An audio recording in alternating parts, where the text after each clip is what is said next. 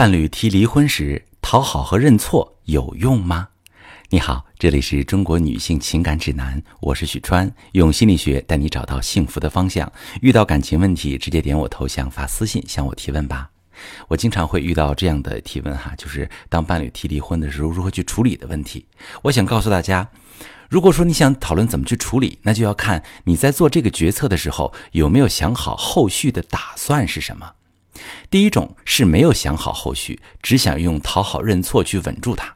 比如他一直都对你很好，会照顾你的感受，鼓励你走出自卑，你随口说的一句话他都会记得，会在你深夜饿了的时候特意为你做宵夜吃。然而你们也存在着矛盾和争吵，可能是因为生活观念有了分歧，可能是因为彼此性格上有磨合的问题，也可能是你或他有焦虑、回避型依恋的影响。分开之后，你会一直反刍过去幸福的时光，觉得没有希望，难过，这世上找不到另一个那么好还那么爱你的人了。所以前期你可能会有些急，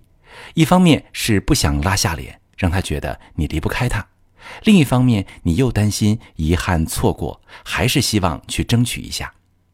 可是当你去向他认错，放低自己身位的时候，你想的可能是通过一时的让步先稳住他，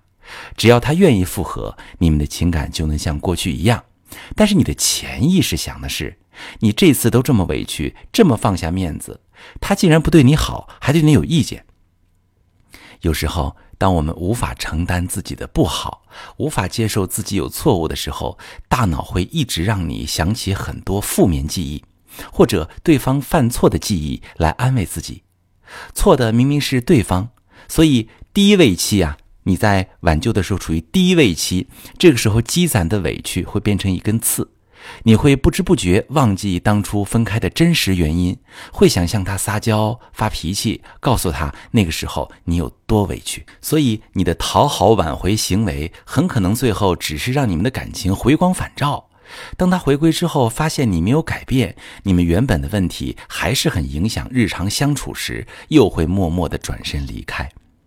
那第二种是已经想好了后续如何解决问题，先用讨好认错去唤起他的兴趣。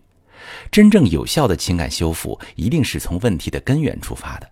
你需要去回溯感情，去想如果他对你这么好，如果你这么爱他，是什么导致了你们最后分开？这个原因是很难改变的，还是努努力就能改变？如果这个问题是可以改变的，你有做好改变的准备吗？比如缺爱的人需要学习怎样放下对他人关注的过度渴求，不会表达的人需要慢慢改变自己的沟通模式。当这些真正影响你们感情的问题解决，你们才能重新建立有效的情感连接，不会再成为彼此情感的遗憾。